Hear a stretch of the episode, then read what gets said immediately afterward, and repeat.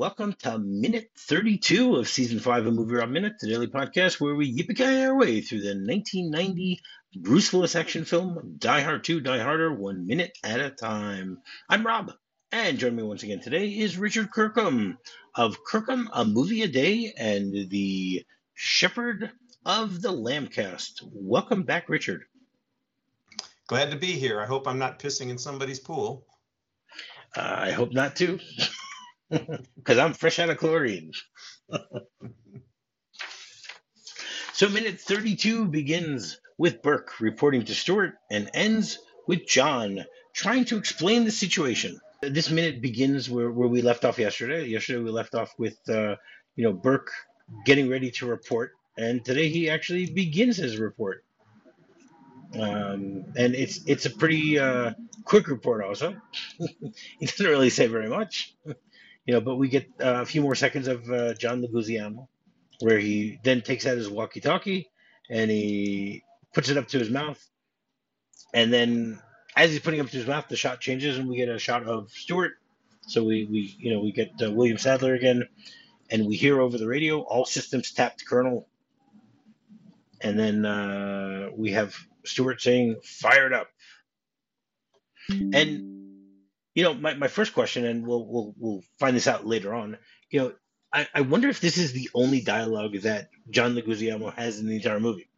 You know, I, I can't recall hearing him and doing anything else. Obviously, as we go through, we'll see. But I have a feeling this might be pretty much it. He's got all systems tapped, Colonel. yeah, I suspect it is. You know, there were so many of those guys who simply are there to be shot and killed, as opposed to providing any exposition. Yeah, we'll have to, we'll have to wait and see about that. You know, Stuart then give, gives gives the order, and then we, we see that there's all these all this equipment around him, and you know the, the the men start you know turning on all the equipment, and we see that it looks like uh, equipment that one would use control tower. Yeah, yeah. It, that's what it looks like. You know, it, it made me wonder also like where do you buy this type of stuff? this is you, you can't just go into the sharper image and you know say okay well i need a uh, you know i need this that and the other thing in order to to to start landing planes. Well i'm always amazed at the, the availability of tools equipment uh, specialized materials because somebody is manufacturing all this stuff and they have to be supplying people for all kinds of reasons, and it's not necess- it's not custom made for every uh, control tower or every uh, terrorist who's in the neighborhood uh, looking for a way to take over things. Correct. Uh, no, so but, it but has I'm to be available is... somewhere, and it just is a matter of you know, figuring out how to acquire it. That's why you have uh, you know somebody who's the equivalent of a scrounger on your terrorist team. That's right. But my, my assumption is is that you know this is also very costly I doubt they're renting these these uh this equipment. You know, it's, it's a question of going over the, on the black market and getting them, or maybe they're stolen from somewhere. That's a, that's another one of those things that could easily be the case. You know, they uh, stole it from someplace. That's probably pretty typical. If if this movie was another half hour, we might have seen that sequence where all of the equipment was stolen. Uh, there would have been a tactical attack on some uh, nearby airport, maybe a military installation, and they'd have uh, so we'd have gotten an extra set of violence there. Right, but if that was the case, if they took over another one, then they wouldn't have to move the stuff to, you know, to this this this farmhouse. It would be much, or to the church. It would be much more difficult to do it that way. You know, because the, the well, idea is they want to be close by. Somebody to the airport that they're going to be doing staging their attack at. Correct. So I think yeah. if you got the equipment from someplace in Nevada, that it's not going to do you much good to hold on to that uh, control tower in Nevada. Right. When you need the equipment in Dulles uh, at uh, in Washington D.C. Right. I, we're just supposed to believe that they somehow got it, but you'd also think that you know they must have a lot of funding in order to pay for this, or at least the promise. Well, I assume funding. that that's all paid for by the drug money from the general. Yeah, but they had has he, he you know, makes you wonder if he's already paid them or if it's a promise.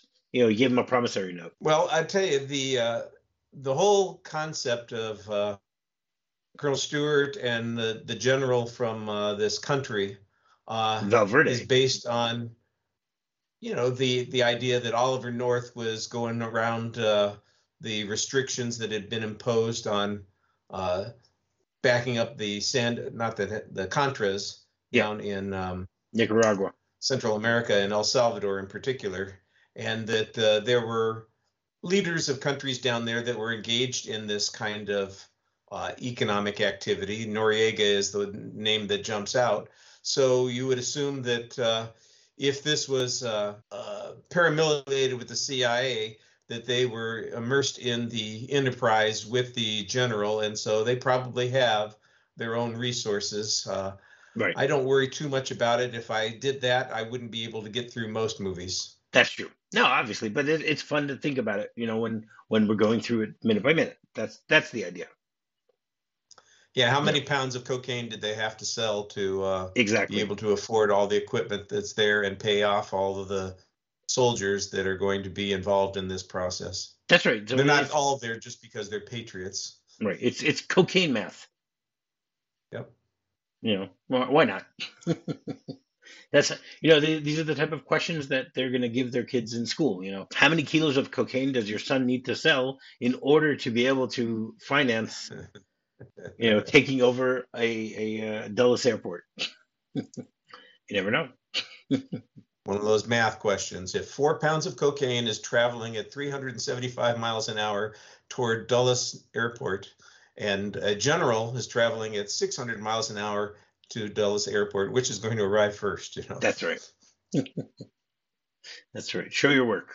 and then we we we get uh, Stuart pacing around the room, and then he goes H minus five minutes. Stand by. Which made me wonder, what the hell is H? You know, you, you, you I can understand if you were to say, you know, zero hour or, you know, there's there's a whole bunch of different things you could say, but H, heist. Um, I, you know, no, I, it probably stands for hour. I- It's probably some reference, a technical military reference that we don't know about. Mhm. I'm sure the tech advisor had a reason for suggesting it. Could be. Well, we'll see if it's in the script when we get there, but uh, we'll, we'll find that out. And then the shot goes back to the control tower. Trudeau say, "All right, we've got a body in the morgue that seems to have died twice. Assuming it's not a computer error, what do we assume?" Then John turns to me and, says that somebody's about to f- this airport. What the hell is that supposed to mean? I know we're dummies up here, so give us a taste of your genius. This is a hijacking, a robbery, or what? Look, I'm not sure. Oh, he's not sure. I'm stunned. I, I love the way that, that Lorenzo gives delivers that line. You know, it's it's uh it's it's great. You know, he goes, I've got to go lie down. and then John responds and says, The only people that go to this much trouble are professionals, not luggage thieves and not punks. Professional at what? And then John waves the, the dossier and goes, What the f- do you think this is? The safety patrol? This is the resume of a professional mercenary. And then the, the minute gets cut off as he's saying that. I like the argument that the two of them are having here, basically. John here is the guy who who you know who's cautious and and knows that something's something nefarious is going on and you know he just has to try and convince i mean john always thinks that obviously because he keeps getting to these type of situations where you know he's supposed to be in a normal situation and and terrorists happen to show up so and you know trudeau who's just trying to you know he, as we said yesterday he's the airport uh, coo so he just wants things to run smoothly you know it's it's christmas week we got to get things done and that's it yeah, but he does get a little contaminated by Lorenzo's attitude because he's got that facetious response. You know, well, we're you know, share your genius with us. yeah we're we're dummies here We're dummies here. Give us a so I think, of your I think genius Lorenzo's starting to have uh, some impact on Trudeau, although Trudeau seems more reasonable. And uh, this has always been one of my problems with this movie in general. Uh, Dennis Franz's character is just written to be an, uh, uh, an idiot from the Yeah. very beginning. That's and right. uh, you wonder how he ever rose to a position of authority, much less the head of security. Um, operating the way he does. And, you know, of course, McClane gets to make the same kinds of comments as he goes along. Uh, but this is this is one of those examples that he's he's full of bluster. That's the only way that he can respond to anything. Right, but you can say the same thing about uh, Dwayne T. Robinson from the first movie. Yeah, yeah. You know, so I guess you know that's a character fault have- of all of those secondary characters. They are incompetents at their job. which helps John do do his job better. Right, it makes him look better. That's right.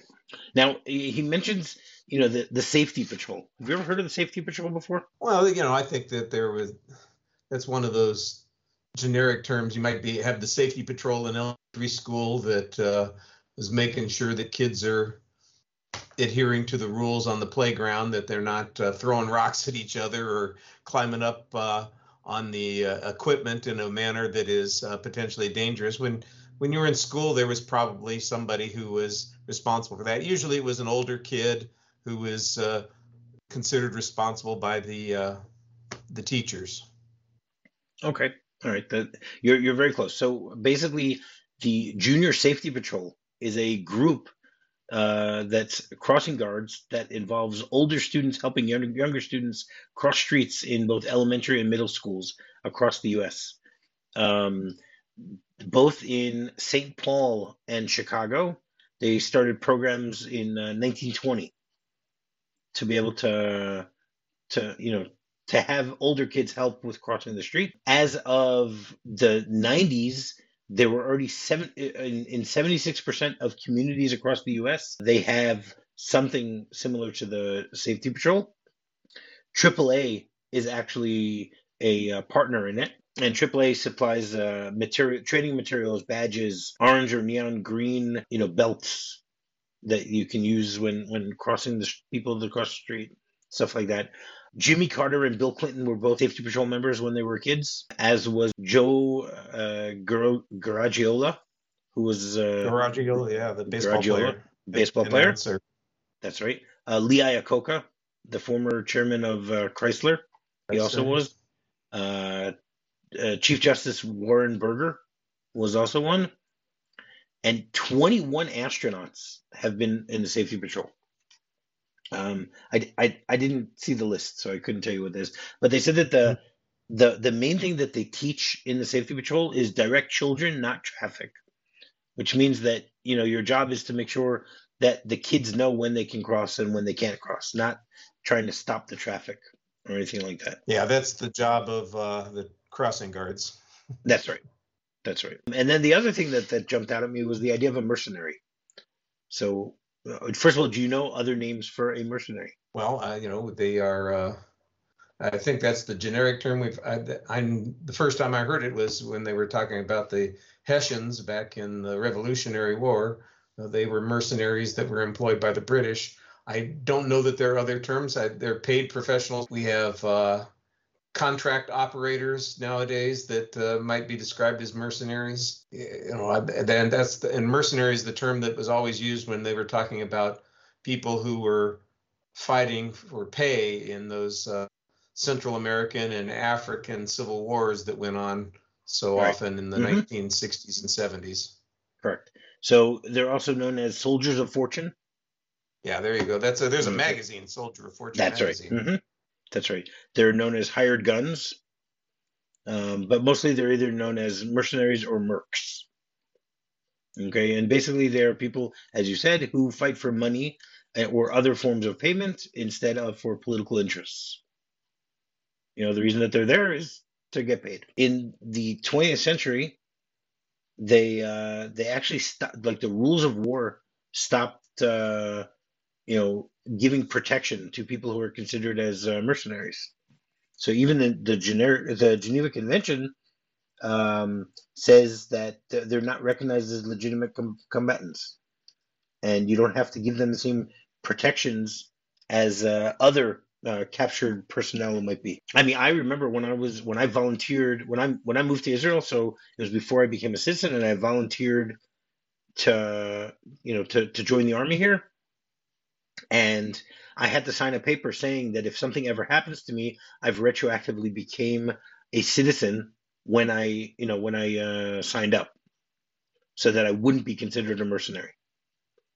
There you go. You know, so I find that to be, uh, you know, to, for so for me, the idea of of potentially being considered a mercenary is scarier.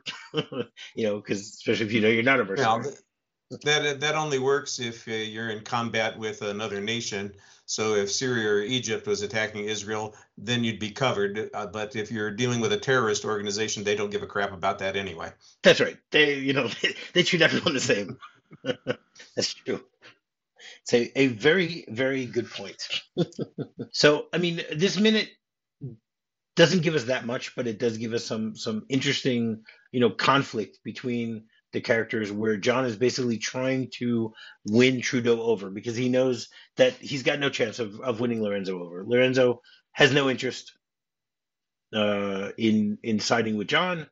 You know, as far as he's concerned, you know, as he says, you know, John's got no authorization here at all. So, you know that, and that's pretty much all we have for this minute. Uh, do you have anything else uh, before we get into the script? I do not. Okay. So, first of all, the conversation with Burke is slightly different, not much, but it's slightly different. So, uh, Burke says, We're hot instead of uh, saying all systems tapped, Colonel. But obviously, all systems tapped is, is better because it, it lets us know a little bit more about what's going on. And then Stuart says, Light it up instead of fire it up. Again, very, simple very very similar. You know, it could just be something the actor decided to change. Then the script says the signal is given, switches are thrown, camera pans over and up to the choir loft, which which is electronic heaven. Everything comes online. And then Stuart says five minutes to zero hour, stand by. And then we go back to you know the control tower, and you know the the conversation is a little different. John says, "I think something serious is going to happen here tonight," and then Trudeau says, "Hey, something serious happens every night. Only it doesn't make the newspapers. Ever see those guys on TV juggling knives and chainsaws? That's what we're gonna. That's what we're doing with those planes up there. Only we do it one handed because the other the other hand's playing three card monte with the planes on the ground. Anybody try and fix fix the deck tonight?" Anything weird going on besides the shooting? That's what McClane says that. And then Barnes says, We did lose FAA approach control. McClane goes, What's that? One way we manage the planes, but we've got backup. And a long look from McClane. Okay, you got backups. Backup for everything you think can go wrong. What about something nobody anticipated? Not accidents, not weather. Then Trudeau says dryly, the human element? McClane goes, damn straight the human element. And that's it. So it's it's very different. There are pluses and minuses to to the added dialogue here. Um, I mean, I like the fact that they already mentioned to to John that something has gone wrong because in the script it was mentioned earlier. They had the, the extra scene where you know something did go, something went offline already. I but but on the other hand, I, I still like the way they do it in in the movie itself. So it's I, I think either way works, and I I like the fact that we have a more animated Trudeau because in the script he's not very animated with what he says here you know because he's dryly talking about uh, you know the human element. And his speech about what they do every day is is actually cool to hear. But i don't know if uh if it if it would have been viable you know to have it on screen the way that he says it you know, talking about them juggling knives and chainsaws and then uh, playing yeah. three card monte with the other hand. Uh, that's it's also a little too. He's patting himself on the back a little too much as to you know what they do there. Well, I think you get a good sense that there's already plenty of complications that they have to deal with, and you know that just makes it, it it's superfluous narration and exposition. Correct. We we get the idea. Yeah, they're very busy there's a lot that can go wrong. Yes, there definitely is. And there's a lot that will go wrong for that very same reason. Every Tuesday, we have a segment called Disaster Tuesday. And this segment is basically I, I've I've scoured the internets, you know, to find uh, some sort of disaster, airplane disaster that happened. You know, to generally it's about someone famous, and I try to find something that is at least geographically close to where my guest is from.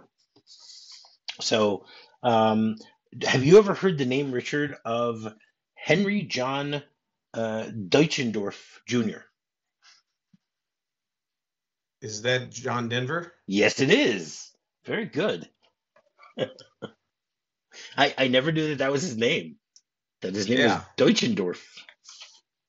So yes, John Denver, who was born December 31st, 1943, and passed away on October 12th, 1997, at the age of 53. Okay, he is uh, an American guitarist, singer, composer, actor, humanitarian, and environmentalist.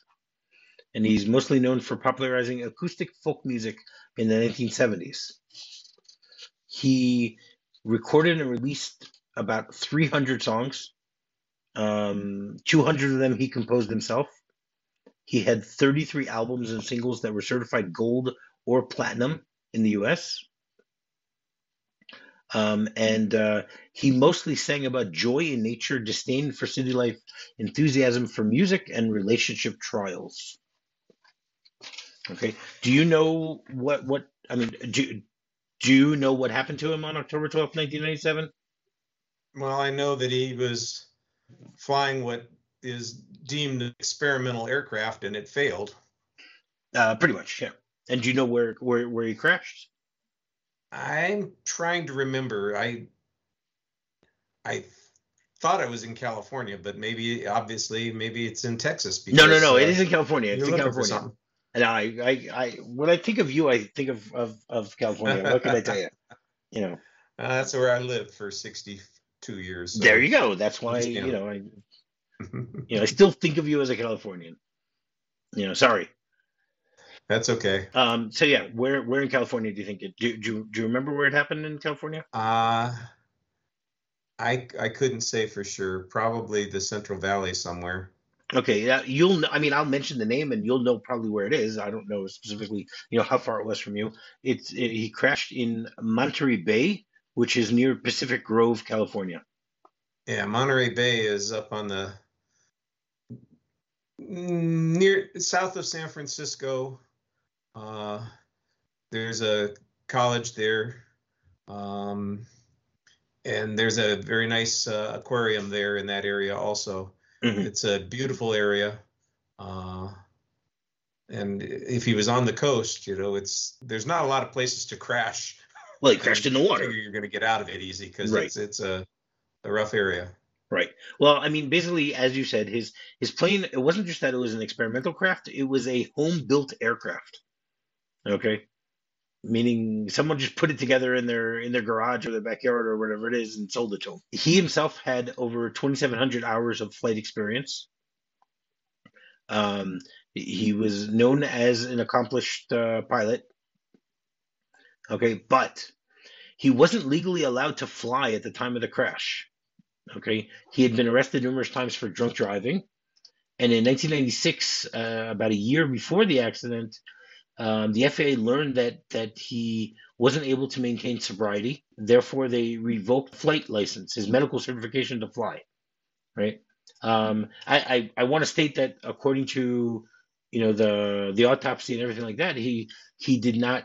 Uh, there was no sign of alcohol or drug use uh, in his body at the time but he wasn't supposed to be flying regardless of it. Um, now, apparently, the, they, you know, when they when they did the the investigation after the the accident, they realized they, they realized that the problem was is that it was his inability to switch fuel tanks during flight. Okay, he he basically flew uh, far enough that he needed to switch uh, between the two gas tanks or the fuel tanks that they have on the the plane and the the when they the person built this aircraft they actually put the switch behind the pilot's seat. Meaning someone else should theoretically be doing it you know if you have someone else in the plane. But he was there on his own and he he had to try and you know twist around and you know flip the switch in order to to switch the fuel from being taken from from uh, from one tank to the other tank Okay, so that basically the pilot needs to turn his body 90 degrees in order to reach the valve. And what this does is this created a natural tendency to extend one's right foot against the right rudder pedal to support oneself while turning in the seat, which caused the aircraft to yaw nose right and pitch up, which basically ended up causing the the the accident, and eventually, uh, you know, he he unfortunately died in this uh, accident. So yeah, it, it's basically uh, you know they they didn't uh, they didn't build this this this aircraft properly, which uh, is a little bit of a problem. So yeah, unfortunately, that's what happened to John Denver. Okay, so Richard, do you have you want to tell people how they can get in touch with Richard Kirkham? Hey, I'm available at the uh, Lambcast, which you can find at the Large Association of Movie Blogs, largeassmovieblogs.com. And uh, you can also find me at Kirkham a Movie a Day. Uh, there are two Kirkham a Movie a Day sites. One is kirkhamclass.blogspot.com. The other is kirkhamamovieaday.com. Uh, both have the same content, but the Blogspot uh, site is a little bit easier to access. All right, great. And while you're doing that, you can rate, review, and subscribe to any podcatcher you might be using to listen to the show. Finding me is very simple. Just do a quick search for Movie Rob Minute. You can find me on my website, movierobminute.com. You can find me on Facebook, and you can find me on Twitter. So, Richard, do you feel like coming back again tomorrow? Uh, absolutely. You know, there's going to be something that's going to I'm going to want to talk about tomorrow. I'm sure. You All right. Well, maybe there's something you're going to do. You know, just re- report anything unusual, however trivial it is. okay, well, you give me 20 bucks and I'll let you do that. All right, sounds good. All right, so until tomorrow, yippee-ki-yay. Yippee-ki-yay, everybody. If you're fond of sand dunes and salty air, quaint little villages here